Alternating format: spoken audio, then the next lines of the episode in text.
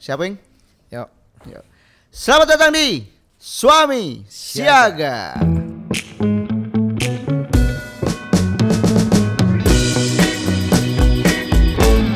Bareng gua Minggu Bangkayo dan saya Harwin. Kami adalah suami-suami yang masih newbie, masih amatir, masih amatir dan ingin membahas tentang kehidupan rumah tangga di awal-awal pernikahan. Dan nah, ini sih ya sharing-sharing sharing-sharing ya. aja ya. Kita kan juga masih baru-baru jadi suami nih. Pasti kan banyak experience-experience iya. yang berbeda kan. Jadi kita sharing aja lah. Seperti tema kali ini. Apa tuh?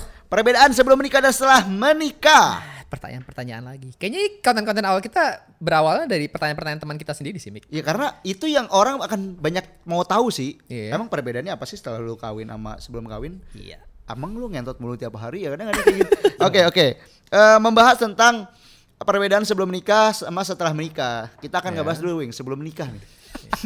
Kalau gua ditanya ya, ini sih kayak pertanyaan-pertanyaan yang selalu ditanyakan ya. Selalu ditanyakan oleh teman-teman kita. Betul. Kayak udah lama ketemu misalnya enggak datang pas nikah, eh gimana? Eh, gimana? Gimana setelah menikah? Ada perbedaan enggak? Uh, ada dong. Kalau gua nih Mik, kalau misalnya hmm. ditanya perbedaannya banyak banget. Banyak banget. Banyak banget. Soalnya kan dia kayak kemarin lu sempet no, apa? Sempet cerita tuh di podcast-podcast yang sebelumnya. Podcast-podcast sebelumnya oh, pokoknya kayak udah banyak banget uh, uh, podcast. Padahal baru dua episode bangsat. Kan lu bilang, lu tahu gue kayak apa lah maksudnya yeah. sebelum menikah berantakan banget, kayak celana dalam hmm. bisa di mana-mana. Mungkin yang paling kerasa adalah sekarang gue agak lebih rapi sih orang. Wih, saya main ke kontrakan Anda rapi kok sekarang, nggak seperti dulu tuh kayak kandang ya. Iya, maksudnya setelah gue menikah tuh gue seperti. Secara kepribadian deh, jangan oh, secara. Kan paling kelihatan. Kalau kepribadian mah sebenarnya gue nggak banyak berubah sih. Eh, hmm. berisik bangku Anda. Sorry sorry. Kalau misalnya ditanya, gue kadang sampai sekarang masih bingung sih Mik. Kalau ditanya kepribadian lu berubah nggak? Kalau dibilang berubah sih kayaknya nggak banyak ya. Hmm. Bahkan menurut gue pribadi sih nggak ada yang berubah. Atau mungkin gue yang nggak merasakan ya. Ya. Soalnya kalau gue pribadi yang paling kerasa adalah uh, sebenarnya bukan ke gue sih, tapi lebih ke apa yang terjadi ke gue sebenarnya. Kayak misalnya. Ah gimana? Ke, bukan ke gue tapi apa yang terjadi ke gue tuh maksudnya gimana? Maksudnya kalau perubahan di gue kan berarti pribadi gue bro misalnya, oh ya, gue ya. jadi lebih jadi rajin, ya, gue lebih mengaji, iya mengaji, gue jadi hijrah setelah gue menikah. Wow. Tapi enggak, tapi lebih apa yang terjadi sama diri gue gitu, atau apa yang terjadi gimana bilangnya? Pokoknya gimana si anjing? Bukan, jadi bukan dari internal gue tapi dari oh, eksternal gitu yeah. maksudnya. Jadi kayak oh ternyata sekarang gue setelah menikah tuh ada yang menemani. Oh iya. Yeah, jadi yeah, ada yeah. teman yang ya tiap hari, apalagi sekarang lagi W F H gini kan gue misalnya di rumah terus tuh, hmm. ya berarti ada teman, ada dia terus gitu. Berarti kalau misalnya dulu pacaran kan, apalagi gue L D R ya, gue yeah. L D R yang paling ketemu sebulan paling cuma empat hari itu dalam oh, sebulan. Oh kalian empat belas hari sama sebulan. Wah banyak sekali uang saya. Ya itu simik jadi lebih ke kayak uh, gue sekarang tiap hari ada temannya kalau misalnya gue apa ya ya bener bersama dia terus gitu. Apalagi kalau W H P pakai gini ya. Kalau misalnya bosan nggak? Udah mulai bosan? Oh, enggak lah. Kalau misalnya ditanya bosan nggak Mik? Soalnya kan ya itu gue bilang gue tuh L D R Mik. Kalau misalnya yeah. kita Uh, hitung secara kuantitatif nih ya. Misalnya gue sebulan kan uh, bolak-balik Bandung misalnya katakanlah cuma empat hari dalam sebulan yeah. ya. Gue ketemu Asi tuh berarti empat kali dalam sebulan.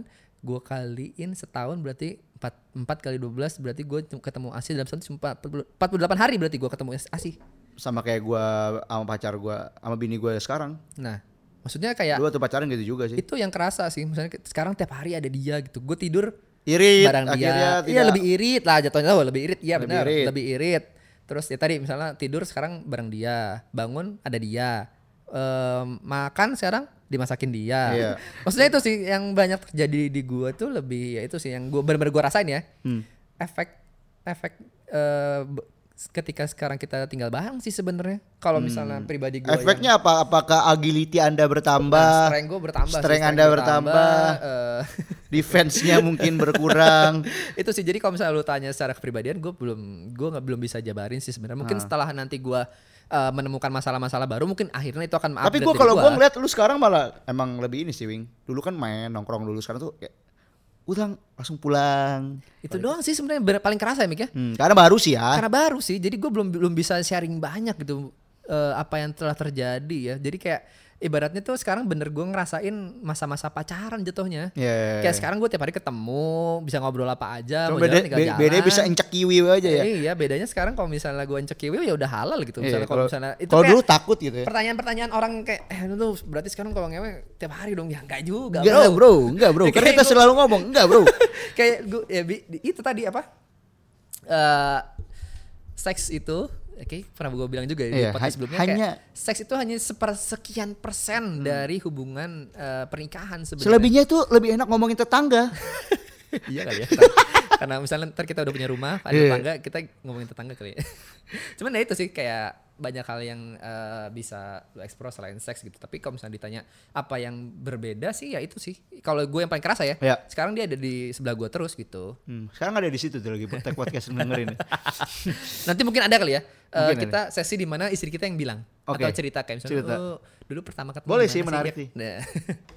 Kalau lu gimana? Kalau lu mungkin saya lu kan se- udah apalagi lu udah udah setahun dan udah mau punya anak nih, itu lu mungkin pengalamannya lebih banyak deh, apa yang terjadi. Gua uh, belum menikah otomatis kan boros ya, mm-hmm.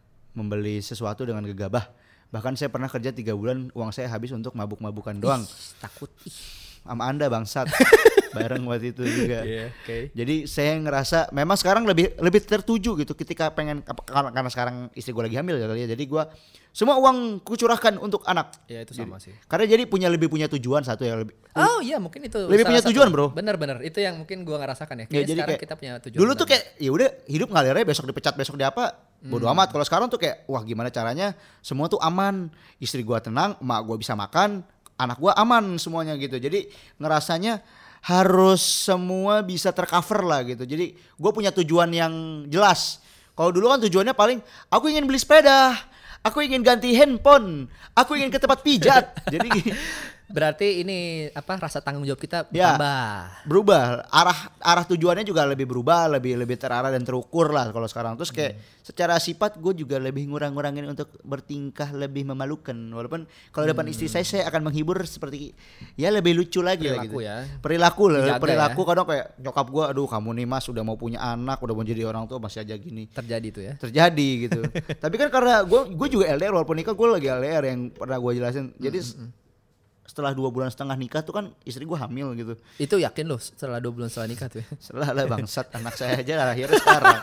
Saya nikahnya September. Gimana ceritanya anak saya lahir bulan Agustus. Bapaknya nikah September. Kan udah setahun gitu.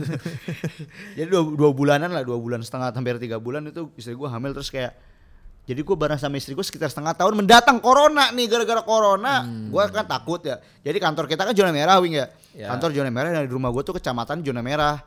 Akhirnya karena gue ngeri, udahlah kamu ke eh bukan gue, gue yang nyuruh, dia pengen aku pengennya di rumah mama aja, pengen deket. Hmm. Tapi ternyata emang beberapa perempuan tuh ada yang pengen deket sama orang emaknya, emaknya hmm. lah khususnya.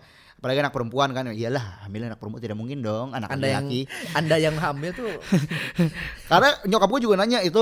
Hmm, istrimu ini enggak betah enggak, takutnya lagi hamil pengen dekat orang tua. Ya udah akhirnya gue ngajak ngobrol, ternyata emang pengen di sana dan kebetulan corona dan akhirnya ya udah gue L D R kayak dua minggu sekali gue self quarantine baru cabut, gue cabut ke tempat bini gue.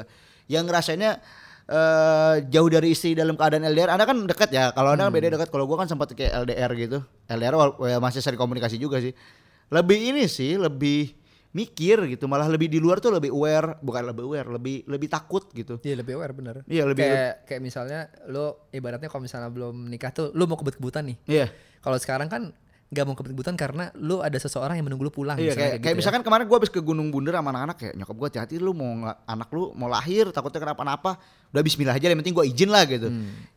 Lebih lebih sekarang tuh lebih melakukan apa-apa lebih hati-hati. Uh, ya betul. Lebih hati-hati, tidak buru-buru, tidak uh, sembarangan, tidak sembrono, enggak kayak dulu semprul.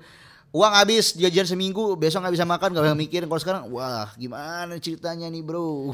Ya, mungkin itu juga sebenarnya yang tadi gue bilang gue tidak merasakan itu sih mungkin ya. Kayak kita hmm. ternyata setelah kita menikah tuh kita punya rasa tanggung jawab yang lebih besar. Maksudnya tidak bertanggung jawab. Maksudnya kita bertanggung jawab bukan untuk kita diri kita sendiri yeah. lagi gitu, karena kita membawa anak orang nih, berarti yeah, kita betul. Punya tanggung jawab buat istri kita, apalagi misalnya katakanlah istri kita tidak bekerja, berarti hmm. kan nafkah semua full dari kita ya. Iya, istri gue kan emang gue nggak suruh kerja, jadi waktu sebelum nikah sama gue udah gue bilang untuk ya udah lu cabut aja lah, ngapain kerja. Mm-hmm. Kalau gitu. Gue kan ibaratnya. Kalau anda kan sayang dong profesi dokter kalau tidak bekerja kan. Jadi yang kerja dia, saya di rumah bermain apa. Nah itu saya suka, saya suka konsep suami-suami seperti itu.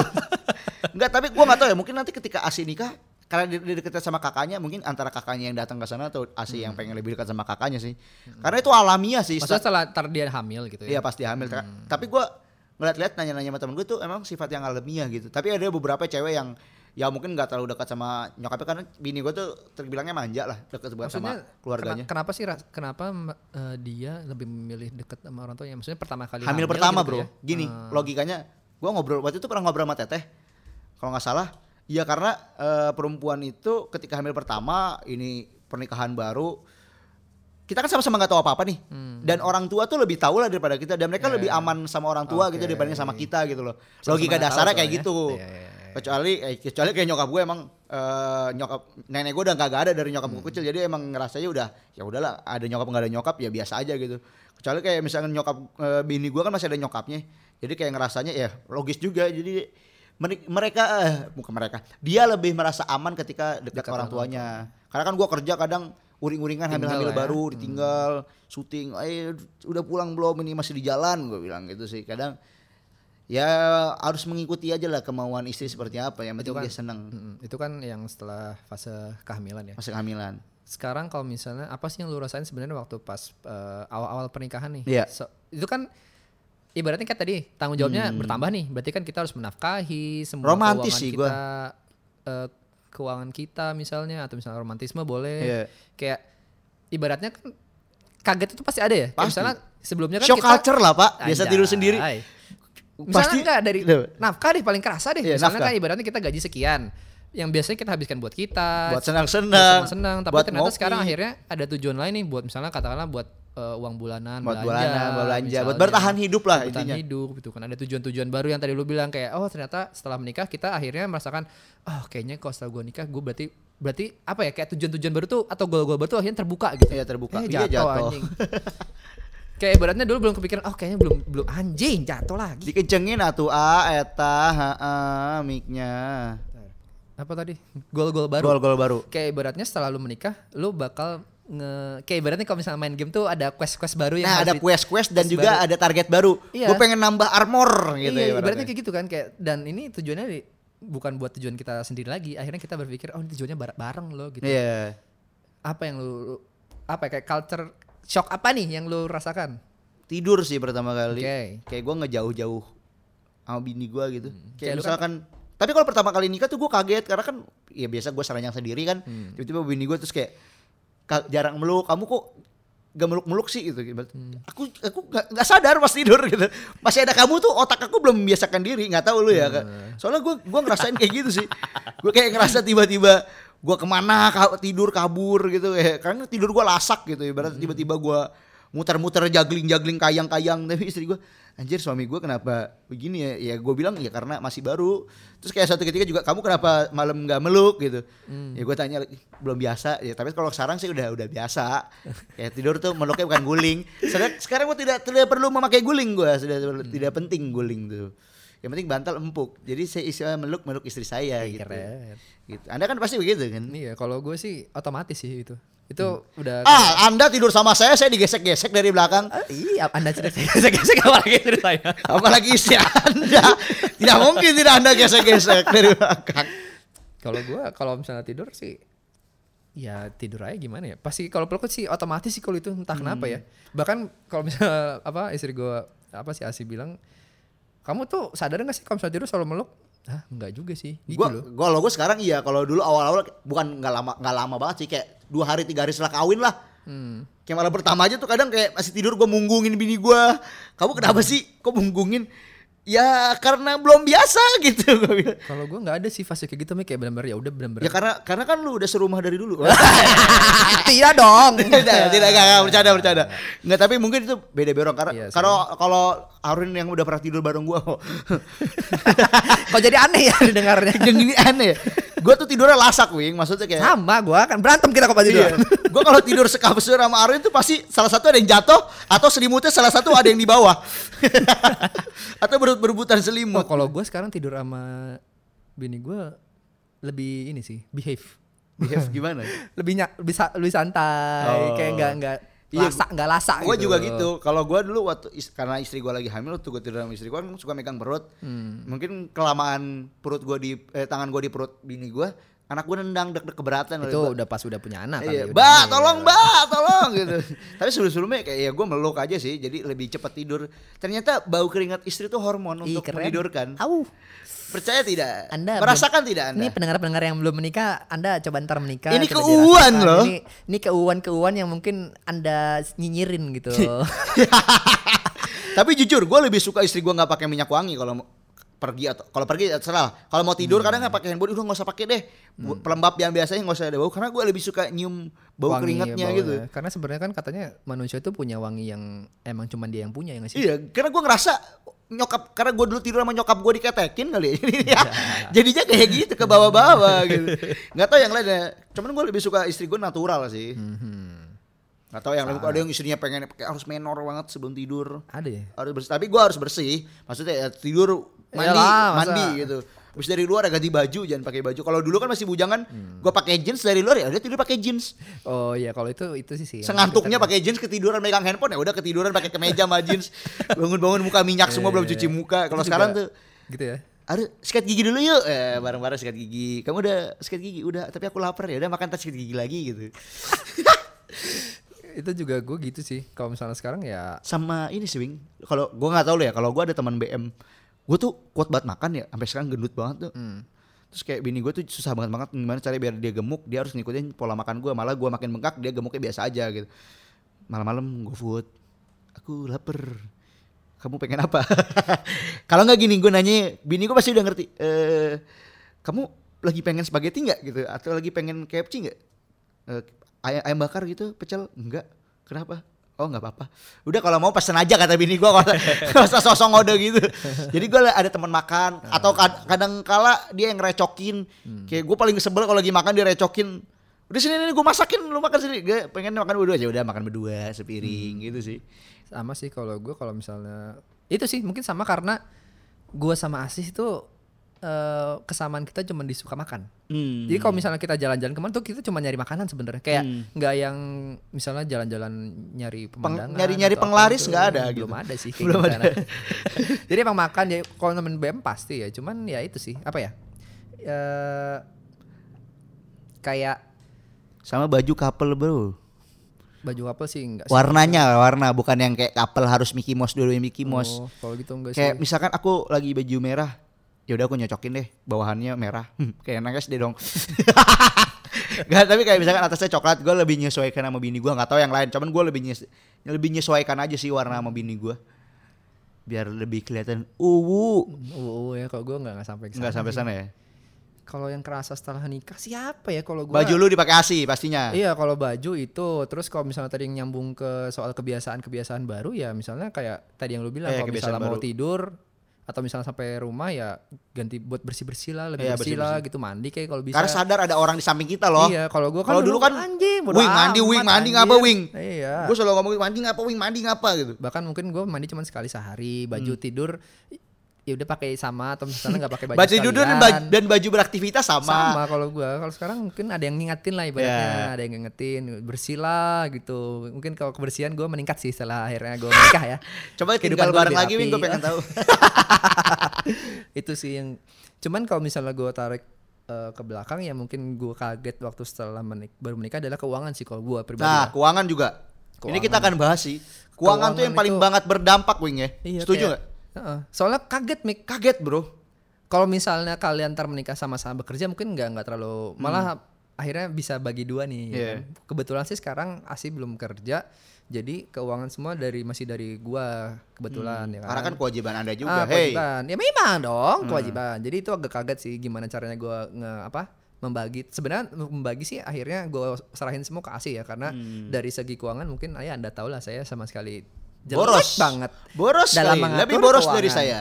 Jadi yang terasa adalah sekarang keuangan saya lebih baik sih. Sudah kira sudah bisa beli softland ya. Maksudnya ya itu sih. Jadi kayak keuangan gue awalnya emang kaget sih gimana caranya gue membagi nih, uh, membagi uh, biar, biar survive lah ibaratnya uh, gimana tuh. Kan gaji belum belum yang se- gimana belum, banget iya, ya. Yang terlalu padahal baru padahal baru tujuh puluh juta doang. tujuh puluh delapan puluh loh kan eh, misalnya baru delapan puluh udah. Alhamdulillah kemarin baru naik sih delapan puluh. Gua tujuh puluh ratus lah. Banyak banget. Maksudnya keuangan akhirnya itu sih awalnya kaget jadi enggak. Tadi kayak tadi balik lagi ke yang kita bilang, akhirnya tanggung jawab kita tuh bertambah. Bertambah, bro. Ada goal-goal baru yang akhirnya kita pengen achieve bareng nih, misalnya yeah. punya rumah, ada tabungan buat rumah, misalnya yeah. tabungan tabungan pengen eh pengen beli ini nih, pengen beli mobil misalnya. Yeah. Itu kan tabungan-tabungan baru yang akhirnya kita bikin bareng gitu. Hmm. Itu sih jadi kayak awalnya kaget sih kayak anjir lah kok rasanya uang tuh hilang padahal sebenarnya nggak hilang, hilang tapi diatur aja gitu, disim, diatur disimpan agar lebih terencana. Iya itu yang mungkin awalnya gue kaget sih kayak aduh cukup nggak ya cukup nggak ya. Sama ini sih Wing. Ketakutan ketakutan itu muncul sebenarnya nah, kalau gue. Sama ini Wing, ketika after menikah itu ekonomi ya kita nyambung dikit ke ekonomi, lu pahit-pahitnya. Gue awal menikah tuh lagi pahit-pahit banget duit karena duit tuh lagi abis-abisnya setelah menikah. Iya karena kepake buat nikah. Pakai nikah. Terus... Padahal udah ada tabungan tapi ujung-ujungnya malah kayak keganggu sama perintilan-perintilan, nah, makanya saran juga sih menurut gue tips juga lu harus udah nyiapin setelah nikah tuh duit nggak cuma habis buat kawinan doang sebenarnya. Iya, gua bro. gua udah gua siapin tapi kadang namanya kebutuhan tuh suka ada yang mendesak atau apa, nah itu harus dipisahin. Hmm, harusnya sih. Ini kita bahasnya pas episode pertama ya. Episode pertama tapi kita nambahin aja nggak apa-apa di sini. Ya? Nambah-nambahin aja. Jadi benar sih kata Miko, maksudnya kita kadang kan selalu ter apa cuman terfokus sama biaya pernikahan. Iya, padahal kita setelah nikah lupa. Tuh ada kehidupan. Iya, kadang kita lupa ternyata setelah menikah tuh kita butuh uang juga loh buat yeah. misalnya buat katakanlah kita belum mampu beli rumah yeah. ya udah kita kan kontrak terus misalnya buat kehidupan sehari-hari itu uangnya yeah, berapa sih kan soalnya kita udah nggak sendiri nih kita nambah orang lagi satu nambah perut bro ibaratnya kan kita biasa misalnya sehari seratus ribu berarti sekarang sehari dua ratus ribu gitu yeah. kan itu juga harus dipikirin itu nah, sih nah itu malah sebenarnya gue ngelihat uh, secara alamiah otak dan sifat kita tuh bekerja dan berubah hmm.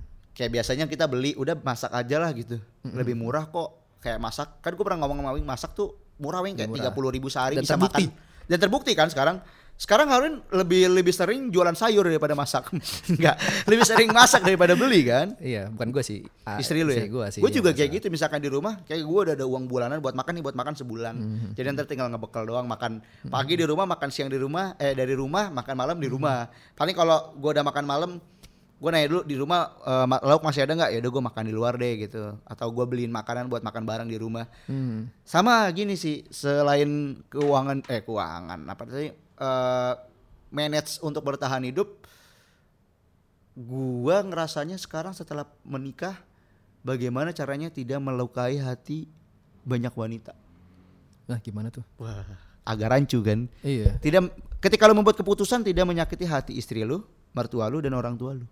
Uh, iya memang. Itu yang susah bro. Berlaku hmm. adil, bukan adil. Gimana caranya mereka tidak sama-sama sakit hati. Kayak misalkan gini, lo beliin handphone untuk nyokap lo. Pasti hmm. kan namanya istri ada kecemburuan kok kamu beliin nyokap gini-gini. Hmm. Kalau istrinya gak ngerti atau apa. Nah itu gue berusaha untuk gimana caranya ketika gue misalkan sesimpel beli makanan. Ya gue karena gue orangnya setia kawan ya kan, lo tau lah ya kan. Kalau misalkan kayak produksi aja gue makan semua harus makan, Thailand makan yeah, semua harus yeah, makan yeah. gitu kayak. Ya gue misalkan gue beliin buat nyokap gue ya istri gue harus makan, adik-adik gue harus makan, orang tua gue harus makan. Jadi semuanya harus makan gitu. Mm. Jadi gue ngerasa gimana caranya membuat si uh, sikap agar tidak semuanya tersakiti. Kadang kadang gue denger dari tetangga gue nih istri istrinya si ini mah kalau makanan enak mah taruh kamar.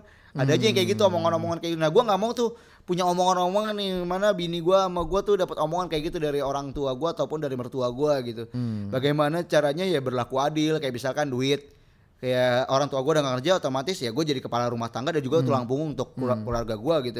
Ya, ya berlaku ya, ya, adil ya. Nih untuk makan tolong diatur, ini untuk bayar listrik semua sudah tenang, ini untuk anda istriku. Gue bilang hmm. jadi jadi istri gue juga ngertiin bahwa dari awal juga gue udah ngomong orang tua gue nih bukan orang tua yang kaya dan gue tulang punggung keluarga ya gue harus nafkahin mereka juga. Kamu udah siap hmm. belum ketika nanti bla bla bla bla ya dia udah siap karena abangnya juga ada yang seperti itu gitu. Hmm.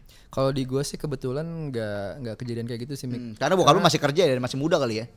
Itu satu terus uh, mungkin bedanya karena kita jauh sama keluarga ya, kita. Iya, iya. Kalau gue kan masih tinggal sama nyokap gue karena nah. nyokap gue udah tua, nggak ada yang ngurusin. Maksud, kan. Uh, maksudnya kalau kita sih atau mungkin gue pribadi nggak merasakan ada itu sih untuk menjaga kecembur, kecemburuan tadi. Ya. Iya, iya. Soalnya benar-benar semua itu kebetulan ya, alhamdulillah. Ya, ya keputusan sekarang, sendiri lah ya. Uh, keputusan dan semua yang gue, misalnya kita ngomonginnya soal keuangan lah misalnya. Hmm. Semua keuangan itu emang kita fokusin sekarang buat kita hidup kita. Hmm. Karena ya itu satu, karena kita udah pisah, uh, hidup udah pisah. Hmm. Mau nggak mau akhirnya kita gimana caranya untuk menghidupi tempat kita bernaung lah misalnya itu juga yeah. kita sendiri. Jadi kayak emang semua kebutuhan dan hasil apa ya bulanan gue sih sekarang hmm. emang masih buat dia semua sih jatuhnya. Jadi, mungkin karena itu sih Wing yang tadi gue bilang orang tua lu masih bekerja juga. Hmm, itu juga mungkin ya. Mungkin kalau tadi kasusnya di luar sama kayak gue, pasti kan dia punya tanggung jawab juga ya, gitu. Betul. Kayak kakek gue udah nggak kerja kan, nyokap gue juga punya kewajiban untuk ngurusin lah, nggak mungkin sebagai anak ya kan. Yeah, yeah. Tidak mungkin Anda sebagai anak juga menelantarkan yeah, begitu yeah, aja yeah, kan. Yeah, yeah. Kalau gue sih emang bukan karena nggak mau mandiri atau ya pengen gitu tinggal sendiri sama istri berdua. Cuman gini posisinya abang gue tuh di Sumatera di tempat bokap hmm. gue. Di rumah cuman bokap gue, nyokap gue, adik gue gitu. Kalau yeah. misalkan harus ada sosok yang mimpin nih gitu mm. loh. Nah gue tuh sebagai sosok yang mimpin di rumah karena bokap gue kan ya dia udah sakit stroke dua kali, nggak seperti dulu lah gitu. Mm. Secara secara fisik ya bisa bergerak tapi tidak seaktif dan selincah gue gitu. Yeah. Nah gunanya gue di situ ya sebagai penengah dan juga sebagai pengingat ketika orang tua salah, ketika adik gue salah ya gue akan menegur itu gitu. Mm. Makanya Makanya hmm. mungkin kalau tadi kasus kayak kayak gua ada di luar sana, ya harus pinter-pinter ini sih ngejaga perasaan orang tua dan istri sih.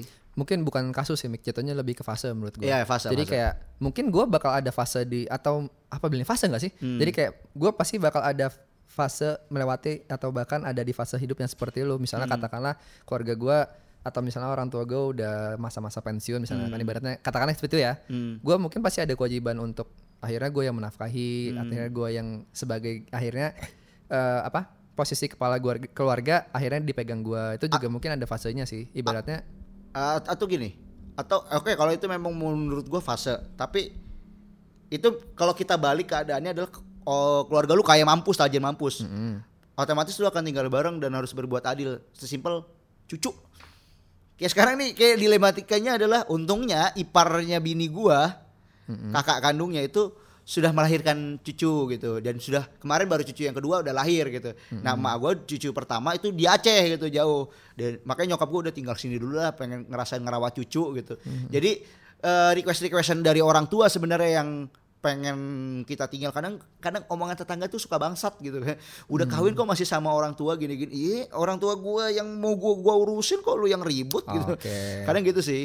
Ya, sekarang tuh itu kasus beda baru. Kasus beda lagi baru beda lagi. Cuman kan kalau tadi lebih ke apa pembagian kecemburuannya ya, ya kecemburuan di finansial, finansial. Uh, kalau misalnya kasusnya udah berhubungan dengan tetangga itu memang beda lagi. Hmm. Soalnya ada teman gua yang udah udah tajir mampus, sama-sama hmm. tajir mampus lah. Maksudnya mertuanya tajir mampus, orang tua dia tajir mampus, berebutannya cucu malah jadinya. Mm-hmm. Ini si ini udah tinggal sini aja lah, enggak udah tinggal sini. Mm-hmm. Jadi kasihan juga ujung-ujungnya yeah, yeah, yeah. Uh, ya ngelihat dulu keadaan yang lebih urgent mana. Misalkan kayak misalkan tempat tinggalnya lebih dekat ke tempat kerjaan di rumah dia gitu. Mm. Ya udah mau nggak mau istrinya ataupun mertuanya ngalah, tapi perjanjiannya kayak seminggu sekali main ya iya mm. gitu. Makanya kalau kata bapak gue punya cucu tuh kayak punya sebongkah emas gitu. Wih keren. Gimana tuh gimana? Nanti mungkin kita akan merasakan juga sih.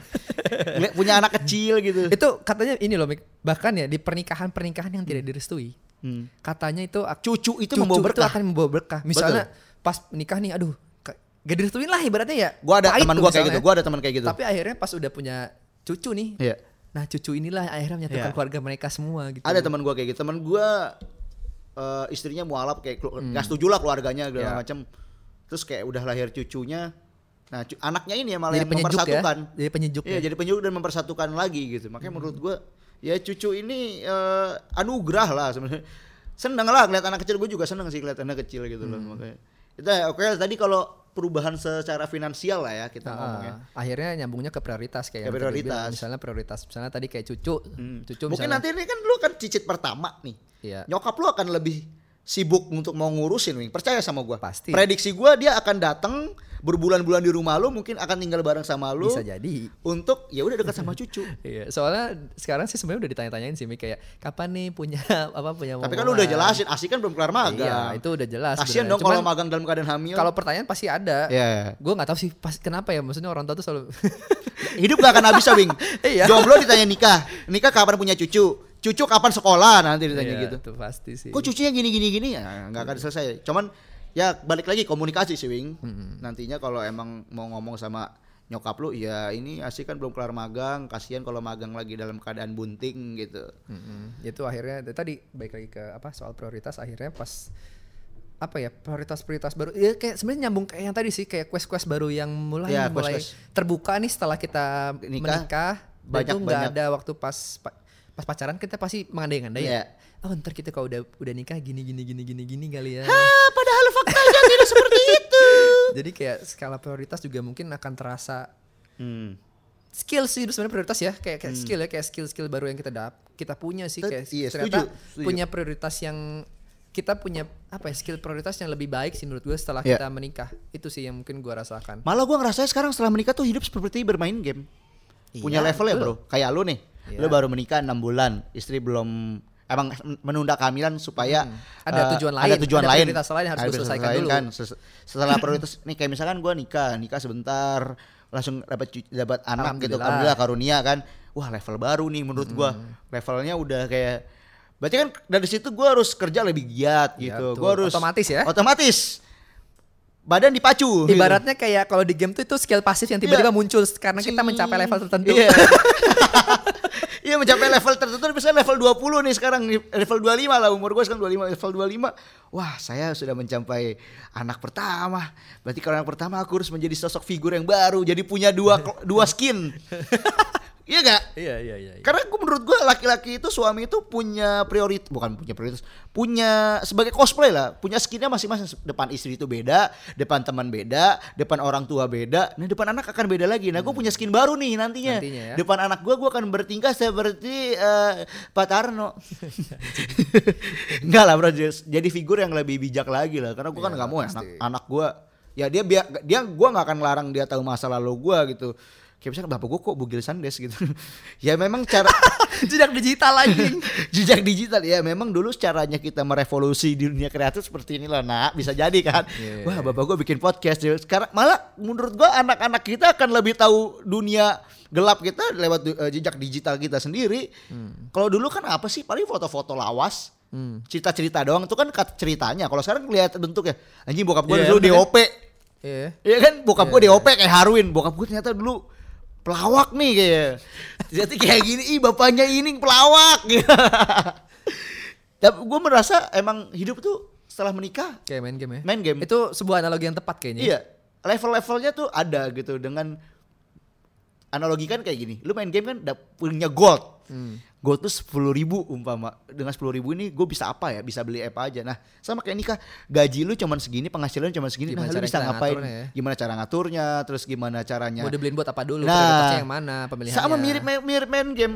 User experience-nya tuh sama.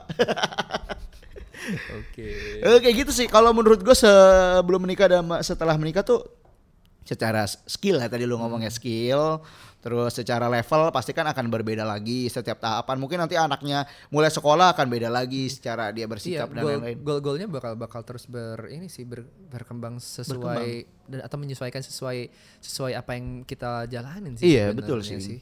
Kayak misalnya katakanlah sekarang uh, fase gue adalah benar-benar kayak lagi pacaran nih, hmm. lagi anget-angetnya lah, lagi anget-anget masih baru berapa bulan gitu. Ibaratnya kan kayak kalau sekarang lu udah udah berapa tahun, setahun lah ya. Setahun. Terus sekarang tiba-tiba udah mau punya anak nih kan. Yeah. Itu kan pasti kayak lu ngerasain ketakutan-ketakutan yang baru nah, gitu nggak sih? Sangat ya, ketakutan, sih? Banyak sekali ketakutan dalam diri. Ibaratnya kayak dulu pacaran kita mau nikah menghadapi ketakutan-ketakutan tertentu yang mungkin sebenarnya, oh ternyata pas kita sudah nikah ternyata enggak loh, ternyata menyenangkan. Apa misalnya dulu yang jadi ketakutan lo sebelum misalnya, nikah sampai sekarang udah? Misalnya gue dulu ketakutan, misalnya apa ya, ketakutan uh, gue apa lah, uh, gue bisa gak sih sesederhana membahagiakan aja.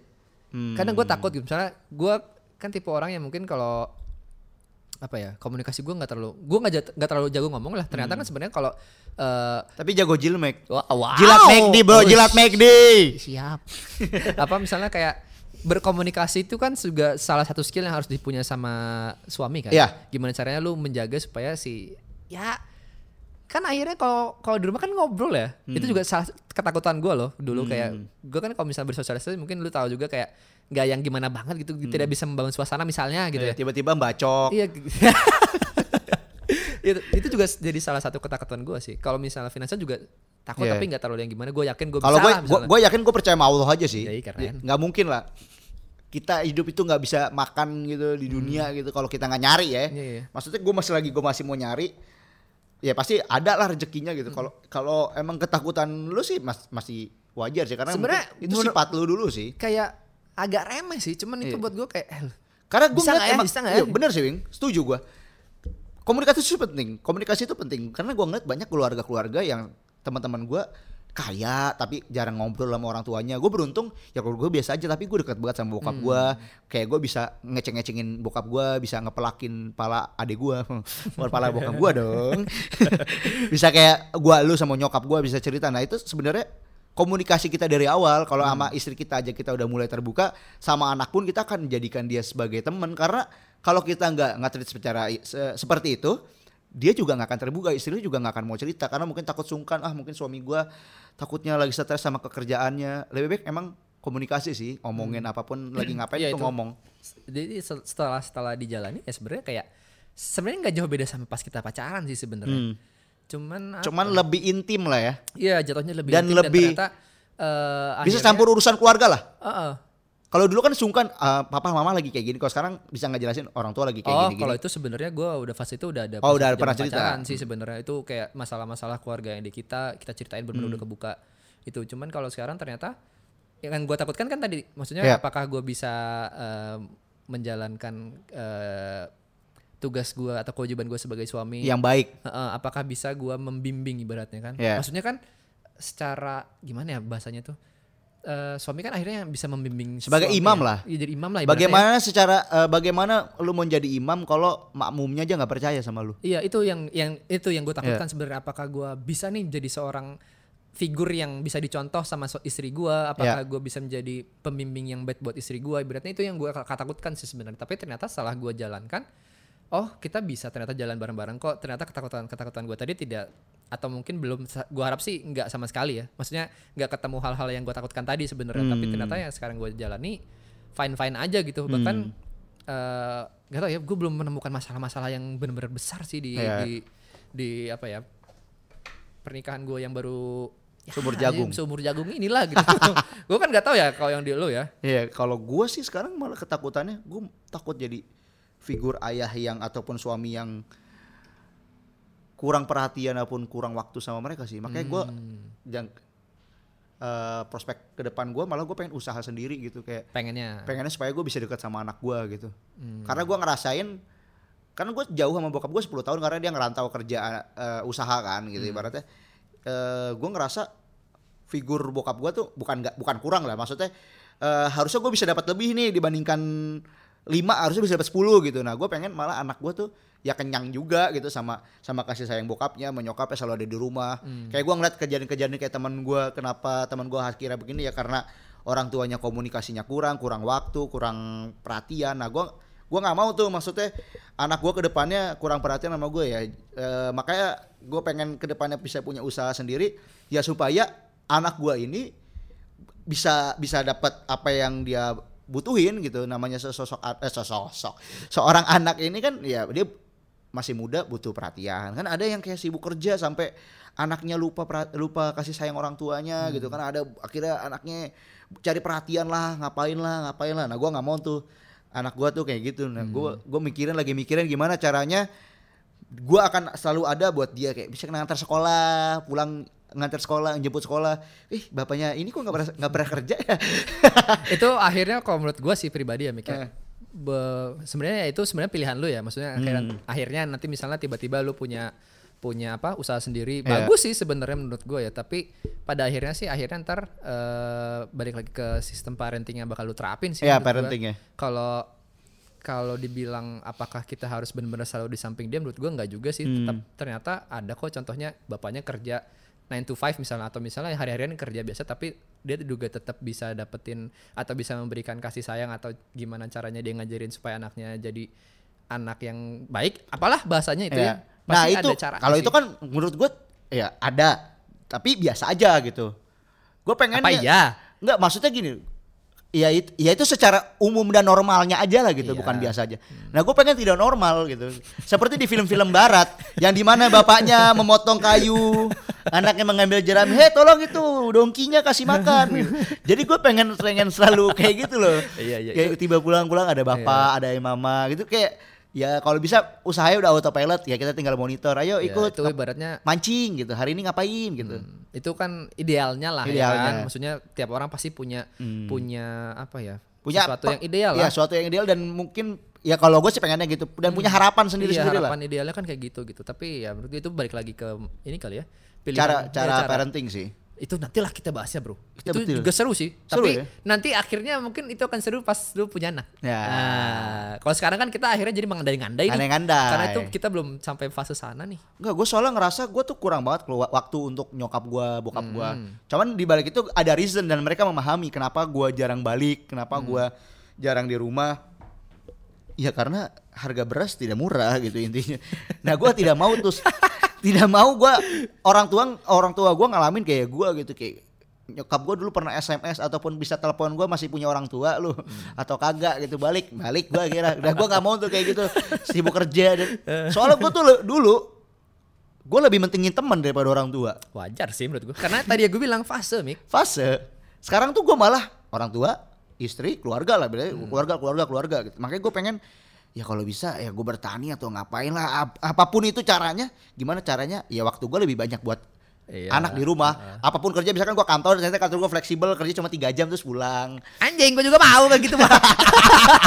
Itu sih kan kalau kayak A S I kan enak, maksudnya nggak enak lah, maksudnya kayak dokter dokter kan fleksibel ya, itu kan tergantung tempat praktek. Kalau misalkan dia di puskesmas kan lebih cepat pulangnya, itu kan masih bisa untuk ketemu anak dan lain-lain. Iya, tapi kalau kayak rumah sakit rumah sakit swasta kan dia ada sip-sipan, hmm. itu kan agak lebih ketat lah jadwalnya. Kalau rumah sakit daerah kan ya sama-sama lah, gue tahu-tahu sedikit lah jadwalnya. Cuman kayaknya kalau kerjaan kayak A S I itu masih fleksibel, nanti udah punya hmm. modal dikit, bikin klinik dikit kecil-kecilan, ya, misalnya, misalnya kayak gitu. Kayak misalkan kerjaan lu sekarang kan ya ini masih lah, kayak sekarang, masih kayak sekarang.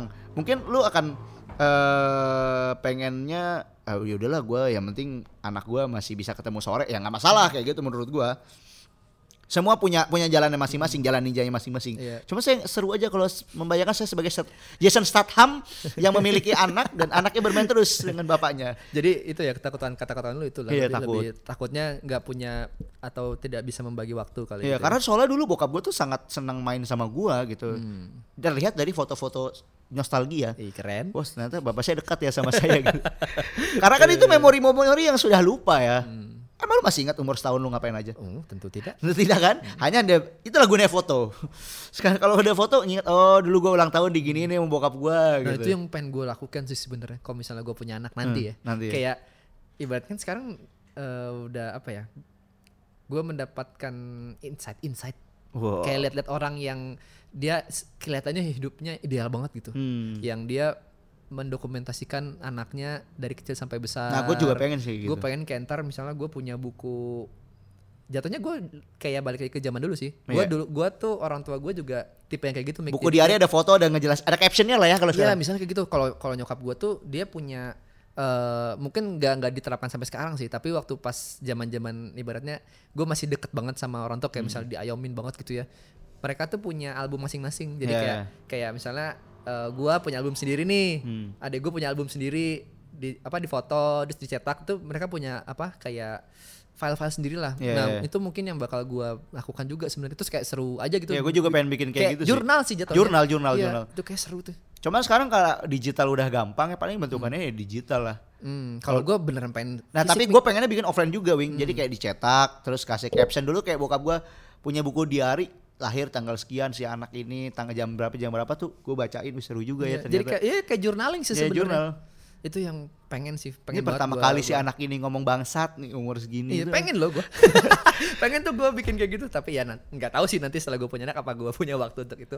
Tapi kayaknya gue pengen pengen banget sih gue sempatkan. Hmm. Jadi kayak ya, ntar misalnya dia udah gede gue liatin ya, kayak ibaratnya kayak gue udah gede apa nyokap gue bisa ngeliatin ini loh kamu waktu ini terus diceritain. Hmm. Gitu sih yang pengen gue lakukan sebenarnya. Kayak konsep-konsepnya Ringo bikin video buat anaknya ya pertama kali. Iya mungkin. Nah gue juga gitu. Pengen bikin kayak gitu sih, kayak pertama kali anak saya salto atau kayang gitu.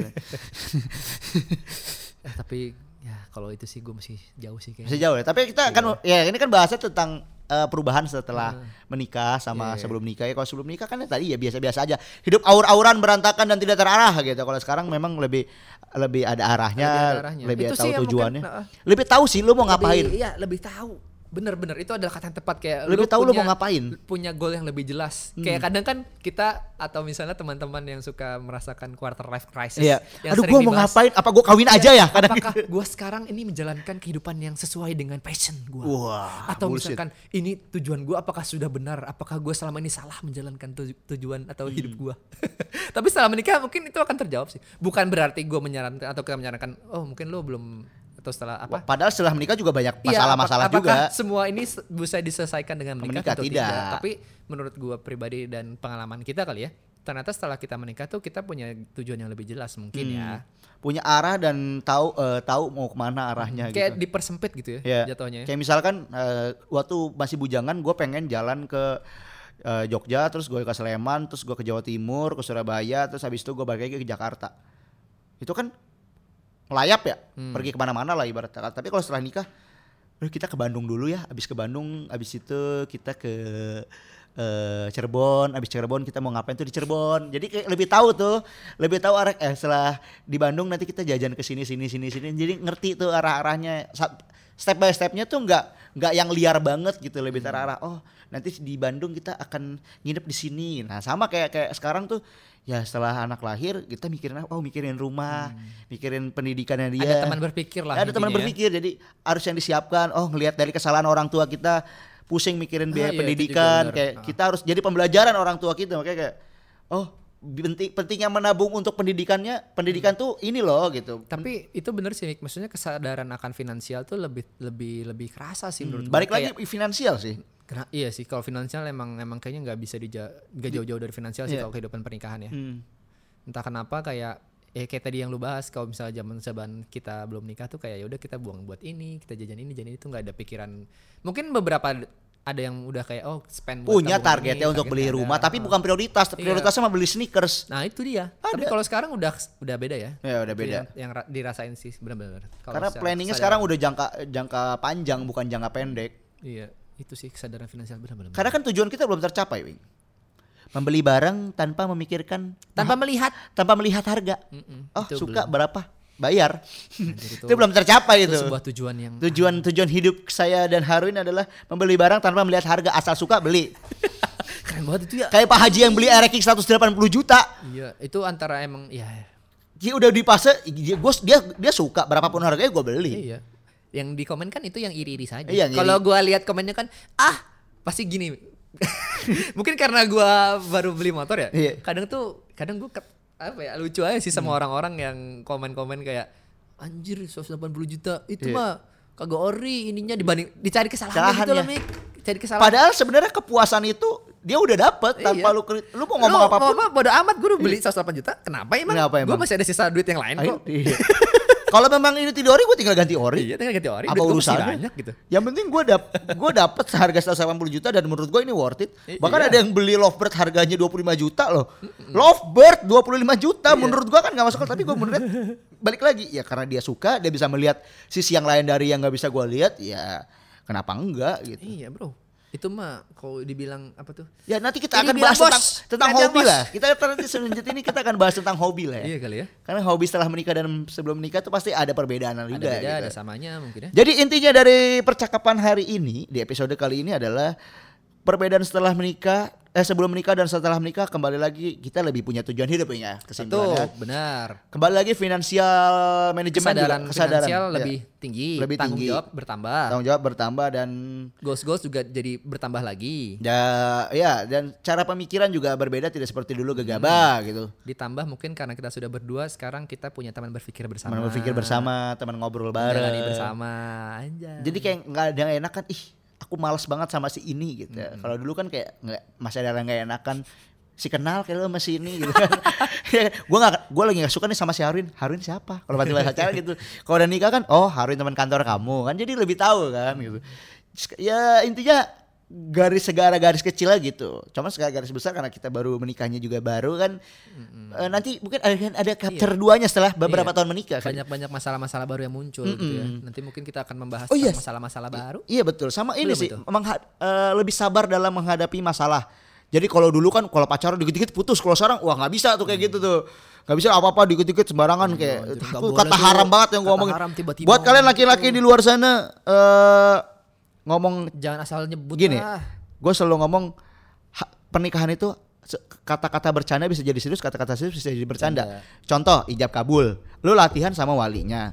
Itu, latihan, ada, ya, bener, itu latihan sama walinya dan ternyata lancar, itu sudah sah secara secara agama. Tapi itu simik biasanya kan kalau ya, ya udah kita tambahin ya, kalau misalnya kita kan ada pranikah tuh hmm. biasanya ada latihan tuh kan yeah. biasanya walinya yang benar tuh ngasih tahu, kayak waktu gue tuh kan juga belajar ijab kabul hmm. tuh itu ada kata yang diganti karena kalau misalnya kita pakai kata yang dipakai waktu pas akad beneran ntar kita karena dia secara apa ya sertifikasi juga sebenarnya udah bisa mewalikan jadi yeah. kalau bisa jangan dia pasti bilang juga ngasih tahu pas latihan tuh pasti kata-katanya ag- agak beda. Kalau gue waktu itu sebelum akad banget latihan sama mertua gue karena walinya dia kan jadi gue salaman segala macam itu sebenarnya udah sah. Hmm. Karena udah satu napas dan nah, karena hmm. namanya latihan itu benar-benar udah sah secara agama.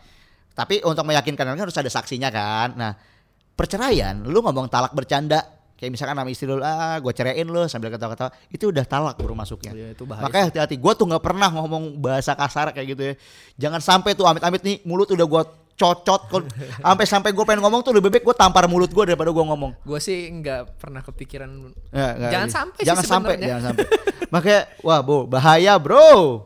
Nantilah itu bakal kita bahas lebih jauh kali ya hmm. tentang masalah-masalah tadi, yang bisa muncul atau bahkan muncul setelah pernikahan kali ya. Yeah. Seru juga tuh kayak buat dibahas. Buat calon kepala keluarga yang semangat cari uangnya untuk menafkahi ukti-uktinya dan menghalalkan ya. Ya. Intinya tadi obrolan tadi udah kita kasih tahu kesimpulannya. Ya lebih lebih bijak aja lah. Siap. Udah, gitu aja. Oke, gitu aja dari saya Miko Bangkayo. Saya Harwin. Sampai jumpa di Suami Siaga berikutnya.